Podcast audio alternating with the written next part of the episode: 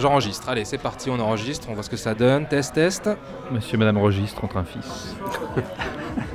Pardon. C'est nul. Allez, assez de sensiblerie, les affaires reprennent, je les entends, mieux je les sens.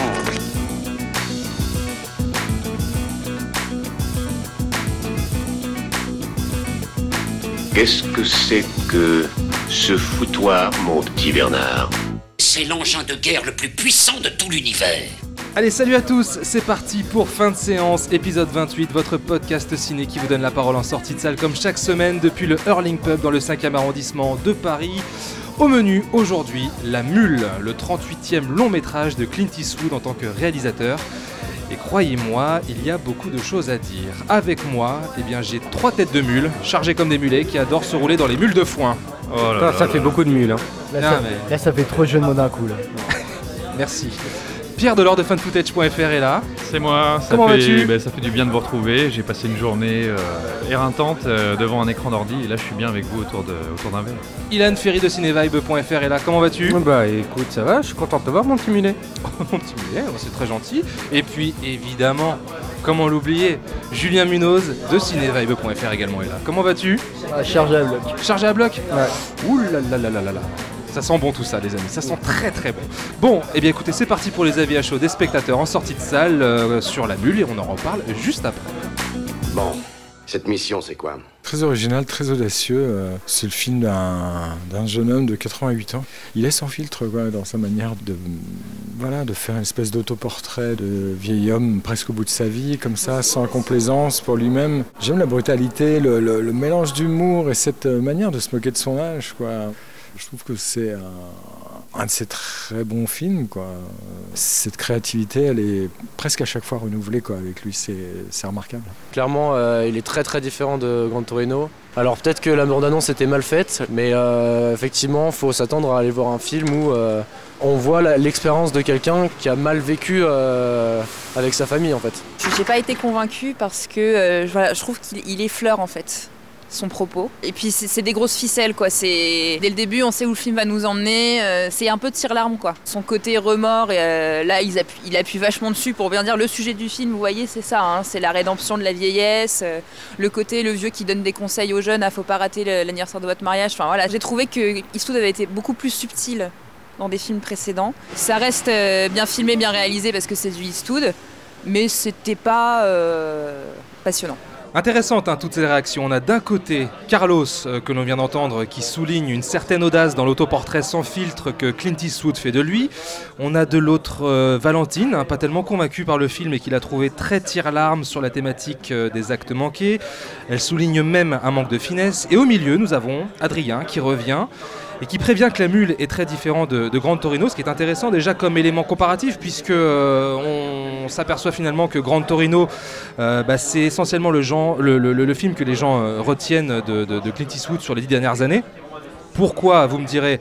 Bah, tout simplement parce que c'était le dernier film euh, en date que Clint Eastwood a réalisé et euh, interprète euh, donc et le acteur principal donc, donc du film, mais aussi dans la mesure où la bande-annonce ne vend pas du tout ce que le film est au, final, à savoir une sorte voilà, voilà, de film testament très mélancolique et parfois drôle même plutôt qu'un pur film de cartel dangereux sous haute tension avec, avec cet euh, octogénaire qui devient passeur de drogue. Et pour moi, c'est ce qui m'a plu. J'ai vraiment beaucoup, beaucoup euh, apprécié ce film. Euh, je m'attendais pas tellement à ça, évidemment. J'étais, euh, comme beaucoup, euh, euh, vendu par ce, par ce film de cartel dont je le disais. Et, au final, non, j'étais pris un peu à contre-pied. C'est un film très émouvant. hein. Donc, euh, je sais pas ce que vous en pensez, les copains. C'est la classe à la Clint quoi. Allez, Ilan, vas-y, enchaîne. Euh, bah, moi je suis tout, tout, tout comme toi, j'ai été euh, très, très agréablement surpris par, par le film. Enfin, surpris oui et non dans la mesure où euh, Euh, je vais faire une sorte de petite parenthèse, mais vous allez comprendre. Autant on va dire que Kurt Russell est le papa de cinéma de Julien, autant euh, je pourrais dire que Clint Eastwood c'est un peu mon grand papa de cinéma. C'est, j'en suis Mais un là, fan tu absolu. mon expression, excuse-moi. Ouais, C'est- y a- y a un le- copyright c'est- Mais c'est mon grand-père de cinéma, excuse-moi. Ah oui, oula, oula, on- n'est pas de parle- la même famille. hein. Non, mais la, la génétique départagera, ce- nous départagera. Ça commence bien. Voilà. La, la justice prévaudra. Et euh, donc, euh, donc moi, je, comme j'ai dit, j'étais un fan absolu de Eastwood, au point de ne pas être allé voir sciemment euh, 15h17 pour Paris, histoire de ne pas briser le mythe. Alors que moi, je l'ai vu. Ouais. Ben, voilà. Fayot. Il y en a qui apprécient ce film autour de la table, les gars. Mais il paraît, il paraît. Non, mais je suis sûr qu'il est, qu'il est N'est-ce pas, mais Pierre? Mais il y a des choses euh, très intéressantes dans ce film. Bon, alors, Ilan. Toujours est-il que donc grand fan, euh, grand fan d'Issoud et j'étais très curieux de le, de le voir revenir à, à un film un peu plus intimiste, effectivement, à la, à Grande Torino. Alors, ce qu'on entend un peu partout, et, je, suis, assez d'accord, c'est que la différence avec Grande Torino, c'est que Grande Torino s'attachait plus, c'était plus, on va dire, un chant du cygne, un adieu à la, à légende Clint Eastwood, euh, euh, alors que la Mune s'intéresse plus à la personne, le personnage, à la personne Clint Eastwood. Il y a un côté peut-être plus intimiste, moins mythifié qu'on pourrait, qu'on pourrait avoir dans Grand Torino. Et donc quand j'ai mythifié, je mets de grosses parenthèses parce que je trouve que ce sont des, des raccourcis un peu faciles. Mais. Donc moi, ce qui m'a beaucoup euh, surpris dans ce film, c'est son humilité. Je trouve que c'est un film d'une grande humilité, d'une grande humanité, Hmm. d'une grande sobriété. Ça fait beaucoup de trucs en et, je sais, je- je- je- j'en suis désolé, mais bon, c'est comme ça. Quand on aime, on ne compte pas.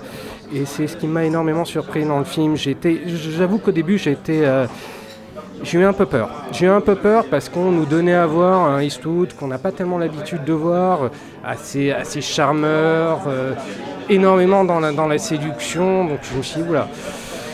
Ah, Clint, Clint est en train de montrer qu'il a une haute opinion de lui, que même à, à 80 ans passés, il, 88 ans. hein. 88 ans, il est encore, voilà, il peut encore séduire de la petite, de la petite zouze octogénaire. euh, La petite Voilà, zouze octogénaire. c'est- Qu'est-ce que c'est que cette expression c'est la mienne, c'est comme ça.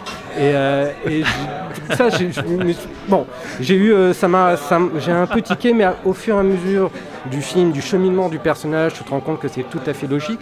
Et les effets de miroir avec, euh, avec euh, Clint Eastwood, personne, euh, sont, sont flagrants. Donc du coup, j'ai trouvé ça extrêmement logique. L'autre chose qui m'a euh, qui m'a aussi fait tiquer, c'est que j'ai eu peur que du fait des opinions politiques assez connues de, de Clint Eastwood, on se retrouve devant un truc assez caricatural sur un canevas du type Ah, regardez les méchants mexicains qui vont profiter de la naïveté du gentil octogénaire américain. Et en fait, on n'est pas du tout là-dedans. Pas tout Ça à n'a fait ça n'a- d'accord. ça n'a absolument rien à voir. Euh, et j'étais, euh, ouais, mais voilà, j'ai été extrêmement euh, surpris par la manière dont le film déjoue les attentes, même dans son, dans son dénouement qu'on ne, qu'on ne révélera pas, mais qui effectivement montre aussi cette énorme, cette grande sobriété Hmm. euh, dont est empreint le, le film. Et je trouve que autant dans Grand Torino tu avais un côté crépusculaire que là tu n'as pas, tu as autre chose, mais qui n'en est pas moins intéressant. Voilà. Donc, Très bien. Ok, Pierre, allez, à toi. Qu'est-ce que tu as pensé de, de ce film un peu testament, j'ai envie de dire? C'est tout à fait. Enfin, ça a des allures de film testamentaire. C'est vrai que c'est assez surprenant. Euh, je voudrais revenir sur un point. Je sais pas si tu l'as évoqué, Thomas. Je sais pas si tu as fait correctement ton travail. Euh, Ouh, mais c'est adapté d'une histoire vraie. Alors oui. Et ce n'est pas mentionné au début du film. Voilà. Euh, c'est mentionné sur l'affiche, il me semble, mais effectivement, c'est pas marqué au début du film. C'est adapté d'une histoire vraie. Donc, euh, Clint Eastwood là-dedans, euh, Earl joue un vétéran de la guerre de Corée. Dans la véritable histoire, c'est un vétéran de la Seconde Guerre mondiale qui est effectivement un horticulteur, un horticulteur euh, très célèbre euh, qui finit par voir son commerce complètement s'écrouler euh, faute de internet, de la crise, etc. Il n'arrive pas à se moderniser. Et c'est pas tout à fait pareil dans le film, et dans la véritable histoire, ses employés mexicains qui, qui, donc, qui l'utilisent dans ses, plantations le branchent dans ce commerce et il se met voilà, à passer de la drogue dans son pick-up pour, pour un cartel mexicain, euh, le fameux cartel de El Chapo. euh, le- Ah ouais, d'accord. Voilà. Ok. et euh, effectivement, c'est un vieux monsieur blanc américain, vétéran de la guerre, qui n'éveille jamais les soupçons, qui n'a jamais eu une seule amende. et donc, du coup, bah, effectivement, pendant 10 ans, dans la véritable histoire, il a passé de la drogue. Et le truc qu'il faut savoir, c'est que ce- cette véritable, donc ce- cette personne euh, a été euh, donc euh, est passé au tribunal, bien entendu. Il a fini par se faire choper. Et si on a reconnu en lui dans les dernières années euh, des, signes médicaux euh, de, la véritable sénilité, euh, les juges ont, et en tout cas la- la- l'accusation, a réussi à démontrer que c'était en toute connaissance de cause qu'il avait participé à ce trafic. C'était pas des méchants Mexicains qui avaient abusé de lui et il savait ce qu'il faisait et qu'il n'a jamais au final expr- exprimé aucun remords et qu'il a purgé sa peine. Donc ce qui est plutôt, plutôt bien retranscrit dans le film en fait. hein. Et, ben, et- et en fait, euh, je, je trouve que ce qu'il faut rappeler sur le film, c'est que premièrement, c'est très romancé. Euh, mais second- euh, mais euh, aussi, c'est que ce qui est intéressant, c'est pas tellement que ce soit adapté d'une histoire vraie. Mais Cette histoire, elle est assez incroyable. C'est plutôt rocambolesque, ce papy qui se retrouve trafiquant de drogue. bien sûr. Mais c'est c'est pas un film sur les cartels. Et je pense que c'est- c'est ce que beaucoup de gens attendaient. C'est vrai que la bande-annonce est un peu mensongère. euh, puis elle est là aussi pour faire venir les gens en salle. Elle vendait un espèce de thriller. C'est pas un film sur les cartels. euh, c'est pas vraiment un film sur un homme qui passe de la drogue. C'est un film sur Clint Eastwood. Et Clint Eastwood, Ah oui, c'est ça. Euh, tu parlais de ses convictions politiques. Euh, ces convictions politiques, justement, elles sont pas si euh, évidentes que ça. Et je dirais même que quand on lit quelques articles ou quelques bouquins sur Clint Eastwood, même ses biographes sont pas tout à fait capables de- d'exprimer véritablement ce en quoi il croit. Alors on sait qu'il a supporté, enfin qu'il a apporté son soutien à quelques hommes politiques, notamment Donald Trump, parce qu'il a annoncé que c'était voilà une réaction anti-Hillary Clinton. Puis ensuite, il a été critique de Trump. Enfin bon, bref, on le Et décrit. aussi d'Obama. Aussi d'Obama. Il a été critique d'à peu près tout le monde. Euh, on le décrit assez rapidement comme un libertarien, c'est-à-dire quelqu'un qui est là pour. euh, ce qui l'intéresse, c'est qu'il y ait de moins en moins de présence étatique Mm. et que ce soit l'individu qui prime.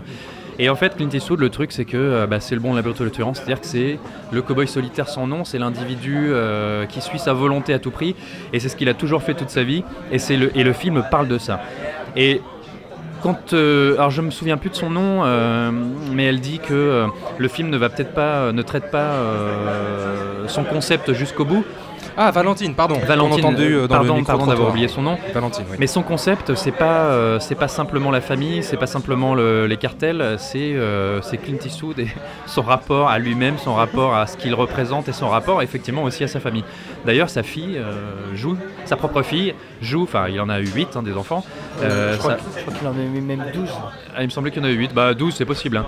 Euh, joue, joue justement sa petite fille, donc il y a déjà aussi ce rapport, et, euh, et tu disais testamentaire, on a vraiment l'impression que c'est un Clint Eastwood qui au travers de cette histoire qui lui a servi simplement, c'est juste un véhicule, après tout c'est lui la mule en fait, ce film c'est juste le véhicule pour passer sa- son bagage personnel.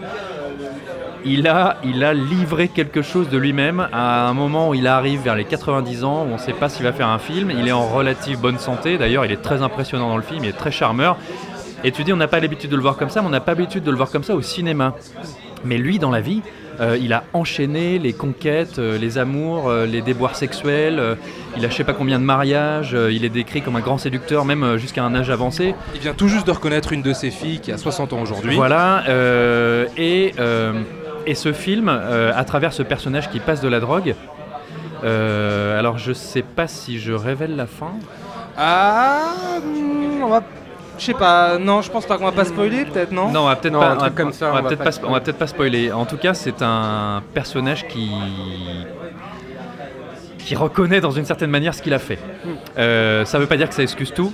Euh, ce film sort à un moment où euh, sa- une de ses dernières épouses, Sandra Locke, euh, est décédée. Elle a, on a ressorti plein d'articles sur le sort qu'il lui avait réservé, sur à, à quel point il avait été épouvantable, c'est effroyable ce qu'il a, Mm. la manière dont il s'est comporté avec elle. hein. ça, ça dépeint un personnage qui parfois peut apparaître comme une- la pire des ordures.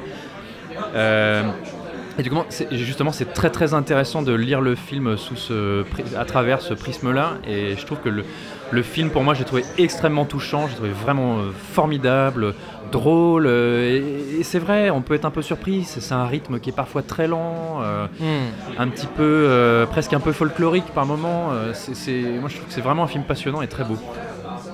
Julien, à toi. Bah écoute, euh, là moi je suis un peu, euh, je tombe des nues parce qu'en fait on pique ma parenté avec euh, Papy Clint. On pique Parenté mes- supposée. hein. Oui, oui, oui. On, on- on- on pique mes expressions et on pique mes analyses. Alors là, euh, Tout est là- supposé, monsieur. Bah, merci d'être venu, hein, Voilà, salut. bah voilà. On n'a pas la preuve Bah. que tu avais ça comme analyse, hein, tu peux faire genre. hein. Si, si, Thomas il pourra en témoigner. Oui, oui, Et, La euh, présomption d'analyse. je suis avec bah, toi, va. Non, donc euh, ce que tu avais oublié de préciser, c'est que on, bah, on parle beaucoup de Grand Torino parce que c'est le même scénariste. C'est vrai. Donc, euh, Ah oui et bon, le, le marketing a beaucoup fait qu'on s'est intéressé à Grand Torino. Et euh, c'est vrai que là, c'est un pendant un peu, peu moins crépusculaire, un peu plus lumineux, on va dire, puisque euh, on va pas citer la fin, mais euh, c'est c'est un peu plus solaire que, que Ouais. dans Grand Torino. Mhm. Et euh, non, voilà. Et moi, alors je suis ressorti euh, du film. euh, J'avais été voir en projection de presse et que je me suis dit. euh, alors bon, j'aime bien, c'est c'est du bon boulot, c'est du Eastwood, c'est carré, c'est un mec qui sait raconter une histoire de A à Z. Ce qu'il y a, c'est que je me suis dit, c'est quand même moins bien que Grand Torino, et je me suis dit, il a un peu déjà fait ce film.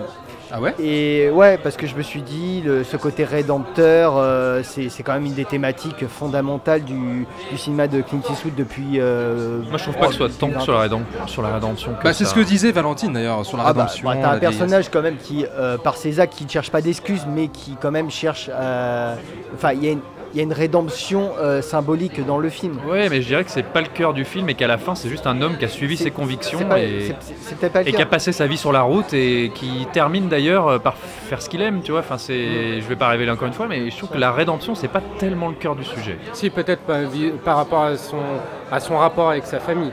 Oui, oui. Notamment avec son, son ex-femme euh, qui est jouée par Diane West euh, dans, dans le film, qui peut être vue comme une espèce de version euh, euh, imaginaire de Sandra Locke. hein, on- Mhm. Et euh, donc euh, voilà, ce que je disais, c'est que donc au départ, j'en suis ressenti un peu, enfin pas, pas déçu, mais je me suis dit bon, il a, fait, il a fait mieux quand même Clint Eastwood. Et je me suis dit, en fait, oui, ce que c'est comme tu disais, Ilan, c'est que en fait, Gran Torino, c'est un film testamentaire, c'est un film qui enterre la légende Eastwood. Donc le l'inspecteur Harry, la, la figure de l'inspecteur Harry, Le mythe. que- le- voilà tout ça, c'est donc le mythe à l'écran. Ça, c'était voilà, c'était un film pour terminer ça. Donc, et à raison puisque c'est c'est, euh, ce qu'on ne retrouve plus dans la mule et qu'on n'a plus on n'a plus jamais retrouvé dans les films d'après de Eastwood. Et là, c'est vraiment comme, euh, bah, comme tu dis Ilan et comme tu dis Pierre, c'est un film sur Eastwood, c'est un film testamentaire sur Eastwood en tant que l'homme. Donc cette image euh, qu'on ne connaît pas très bien finalement, puisque Eastwood c'est quand même quelqu'un qui a travaillé très longtemps sa légende, qui a essayé de filtrer euh, tout ce qui lui était un peu négatif. Donc toutes les histoires avec Sandra Locke, tout ça, c'est ce qu'on apprend un peu aujourd'hui.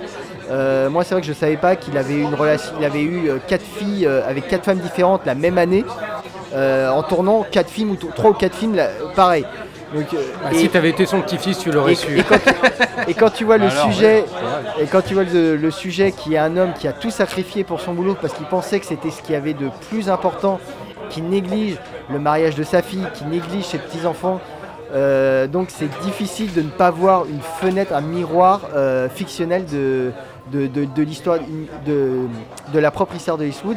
Et, euh, et bah, je parlais de Marwin euh, à l'époque de Marwin, je parlais de la mise à nu de Marwin l'artiste Marwin. Ah, Marwen, Marwen. ah, Ah, Marwen. pardon, Marwen. À ne pas confondre avec la réalisatrice. Et hein. pas Darwin. Oui, oui. Bah, euh, Voilà, ma- ma- euh, je parlais de Marwen, je parlais de- par rapport à Robert Zemeckis, que c'était une mise à nu euh, artistique.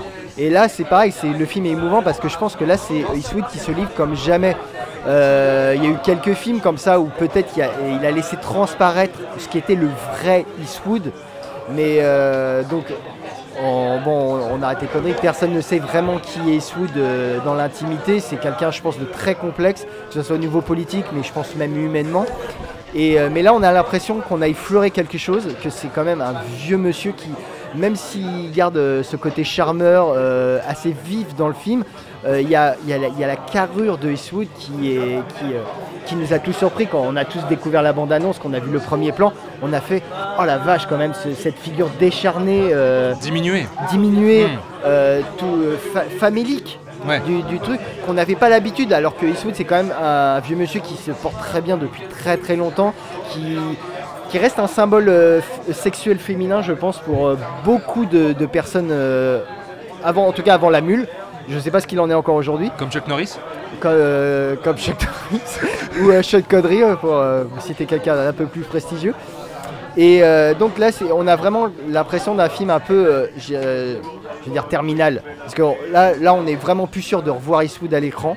Là, je... Bah, C'est vrai qu'il n'y a, pas Déjà de pro- qu'à- il y a déjà- pas de projet annoncé. on Déjà qu'après Grand Torino, on n'était pas sûr. Il a refait un film euh, pour quelqu'un d'autre, euh, Trouble with the Curve. je Oui, oui, c'était oui, euh, un mec avec qui il bosse. euh, Ouais, qui est, bon, qui était un gentil, il oui, il a pas réalisé, il a joué Non, non, mais- c'est- mais c'est- on le- c'était sa dernière apparition à Oui, l'écran. C'était un gentil petit film, hein, mais aussi qui était vite oublié. Et là, on, bah, là, on a le même sentiment, c'est qu'on se dit, c'est vraiment, là, je crois que c'est les adieux, quoi. C'est vraiment là, on, on ne le reverra plus jamais sur un grand écran, et, euh, et c'est, je pense, qu'est-ce qui joue beaucoup dans ce, dans, dans ce, dans l'émotion que procure le te film. sens un peu euh, partagé, Mi figue, mi mitigé. raisin. Non, non, pas Ouais, mi mais alors non, du non, coup aujourd'hui, mais- après non, quelques jours, Non, non, mais euh, j'étais, j'étais, comment dire, j'étais convaincu du film parce que je pense que c'est de la belle ouvrage et euh, ah, notamment. c'est de- c'est de la belle ouvrage. c'est un bel ouvrage. euh, C'est bien, bon. c'est bien charpenté. Non mais voilà, quand, par exemple l'année dernière, on a eu, on a eu quand même plein de films où t'as fait par des, des, des tâcherons et euh, avec des films qui savaient même pas raconter une histoire de A à Z. Ça fait plaisir de voir un mec qui est maître de son récit, quoi, qui sait euh, quoi raconter.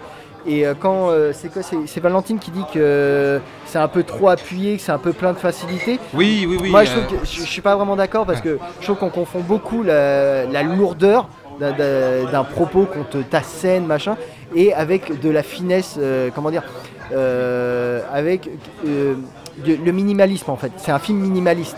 C'est-à-dire qu'il passe pas 150 scènes à t'expliquer ce que c'est les cartels, qu'il passe pas 150 scènes à t'expliquer le, le comment dire le l'Amérique d'aujourd'hui. On a par exemple, euh, moi je sais qu'il y a beaucoup de personnes qui, ont- bon, je connais des personnes qui ont été euh, beaucoup euh, peinées et euh, gênées par les quand on aborde le racisme en fait dans, dans ce film. Ah oui, alors faut en parler. Mais on ouais, l'aborde que- on l'aborde pas vraiment. Mais, mais parce que voilà, ce, ce n'est pas un sujet du film en fait. Pour moi, le- je pense que Clint Eastwood a, a, comment dire, a été tr- est très clair sur son racisme ou son non-racisme depuis très très longtemps.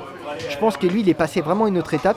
Et, et- et je crois pas que son but est de faire un discours sur le racisme. Non, mais dans pas le du film. tout, pas du Non. tout. En fait, Et- le, pro- le problème, c'est que, excuse-moi, pardon, mais dès que Clint Eastwood sort un film, une partie de la critique se sent obligée de l'analyser immédiatement sous l'angle et de politiser le et, film. et de politiser le film là où il n'a pas, il a pas de Ouais, raison. mais moi je peux comprendre certains commentaires que j'ai vu passer sur Twitter en disant euh, alors on rend attachant cette personne de 88 ans, cet octo- octogénaire qui est très diminué.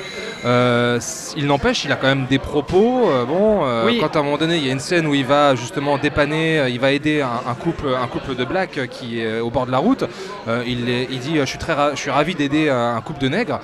Euh, bah, Mais je oui, mais- peux, je peux comprendre que ça, que ça, c'est tu vois, que c'est ça un personnage qui est aussi en hein. décalage avec, avec, avec son temps, si tu veux. C'est, enfin moi, moi ça m'a, moi ça m'a pas choqué voir. euh, Puis Clint Eastwood, ce- c'est ce toujours, un personnage ça. Clint Eastwood, c'est toujours un personnage qui a eu en horreur le politiquement Oui, correct voilà. et qui a toujours été très frontal, même si ça ne faisait pas plaisir.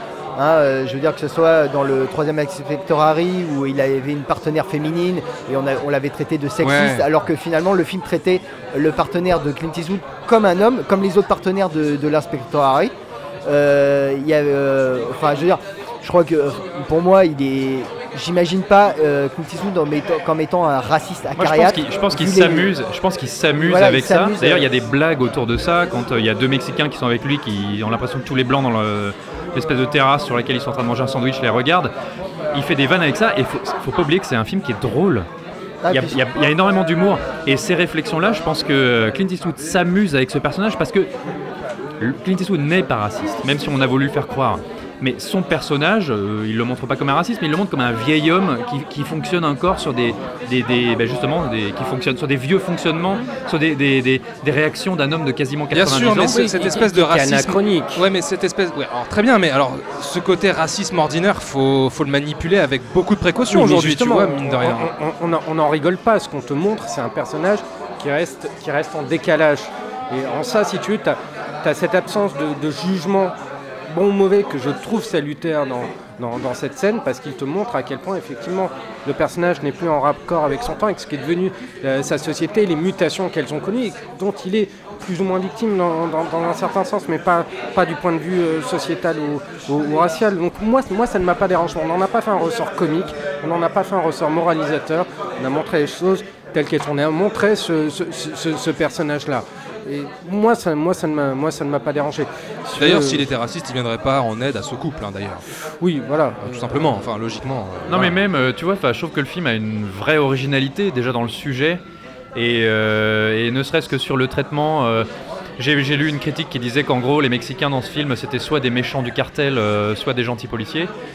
Euh, le truc c'est que moi j'ai jamais vu euh, des trafiquants euh, de cartel mexicain traités de cette manière. Finalement, i- pour lesquels on a beaucoup d'empathie, qui sont parfois hyper humanisés. Je suis pas d'accord sur l'empathie, moi. Ah mais tu rigoles, mais les mecs qui rencontrent dans le garage à chaque fois, qui disent alors comment va ton Ouais. neveu? Et tiens grand-père, je te montre ça sur le machin. Non, mais ils pas- montrent, non, ils montrent que c'est des gens ordinaires qui sont tombés. C'est pas des espèces de, de démons diaboliques avec des armes, des couteaux entre les dents c'est pas pour autant que t'as de l'empathie pour eux. Ah bah, moi, j'en ai eu, hein. euh, Au fur et à mesure que tu, Et- et et, cette- grimpe la hiérarchie euh, du cartel, les personnages sont de plus en plus insupportables, enfin de plus en plus antipathiques si tu veux.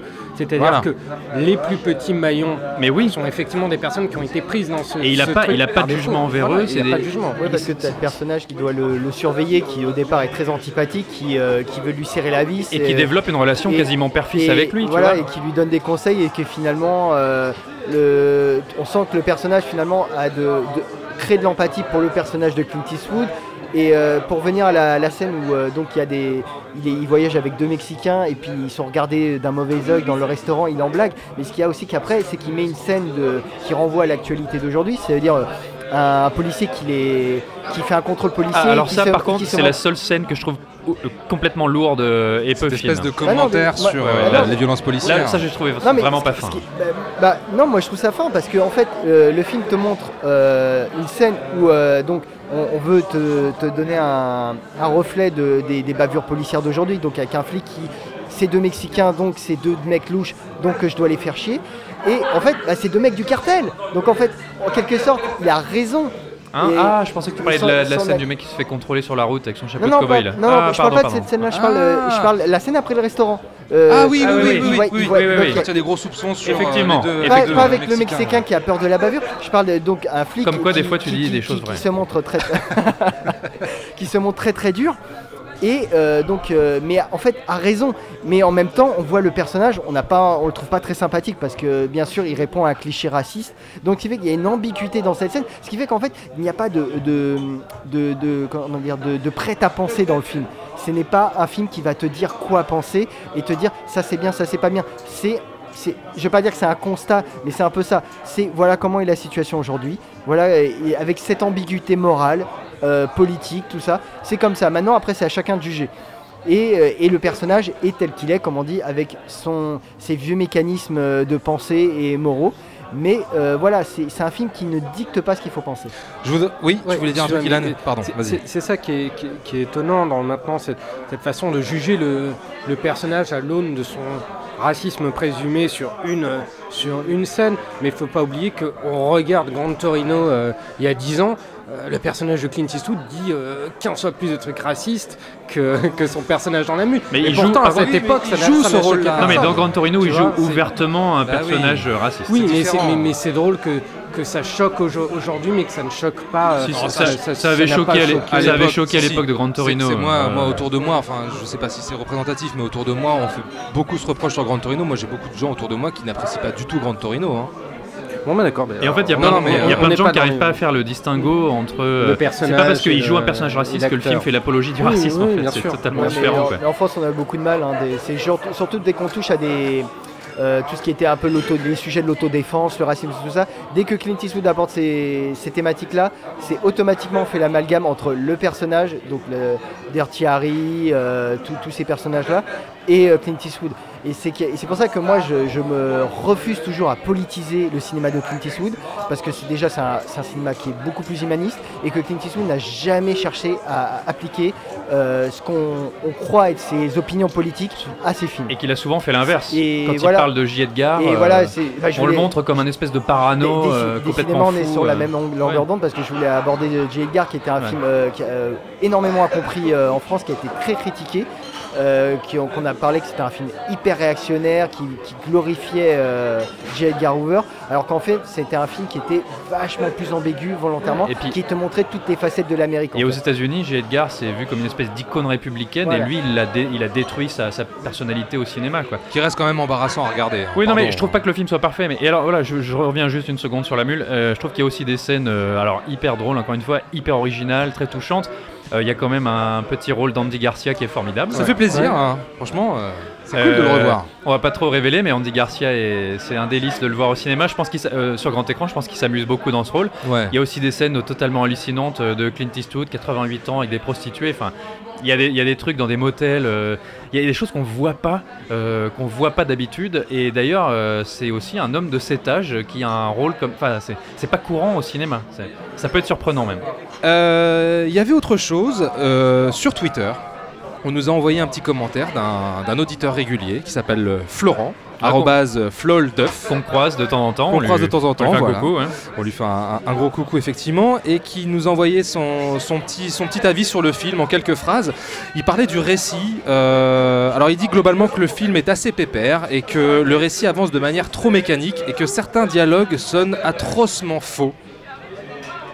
Qu'est-ce que vous en pensez?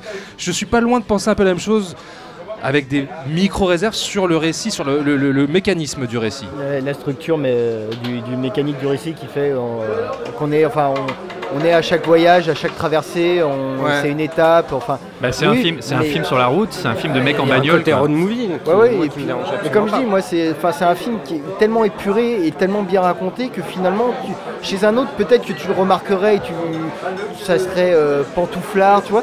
Mais euh, avec. Bah, c'est ce euh, que entre les lignes, c'est ce que je devine en tout cas. Mais oui, mais c'est l'histoire d'un vieil homme, euh, enfin je veux dire, qui a une petite vie tranquille dans une routine, enfin, et qui, qui est toujours dans sa bagnole, quoi. C'est... Oui, enfin le, le- le côté routinier fait C'est en aussi, accord. Fait aussi partie du, métier de, la profession de mule, qui est reconnu euh, par tous. Mais euh, ce que je veux dire, c'est que ce côté routinier, moi, moi ne m'a pas dérangé parce qu'on est aussi dans une espèce de répétition qui, qui n'a absolument rien de, rien de choquant. On est par- ça participe aussi à, la démythification de, de- certaines choses, justement de, tout- tout- de toutes les images qu'on peut se faire sur, sur le cartel, sur euh, ce côté mule un peu, toute cette fantasmagorie qu'on peut qu'on peut avoir autour, autour du ça, du, du, Sur la euh, guerre contre la fait de- drogue de- aussi, de euh. La lutte contre la drogue. Il y a un côté extrêmement routinier des deux côtés. Et voilà, le film s'inscrit dans, dans une espèce de- d'ordinaire, de, quotidien, qui, qui, pour Et moi, ne détonne absolument pas avec ce que le film veut raconter. d'ordinaire, de quotidien, avec beaucoup de gens ordinaires, euh, ce qui n'est pas quelque chose qu'on voit très souvent finalement au cinéma.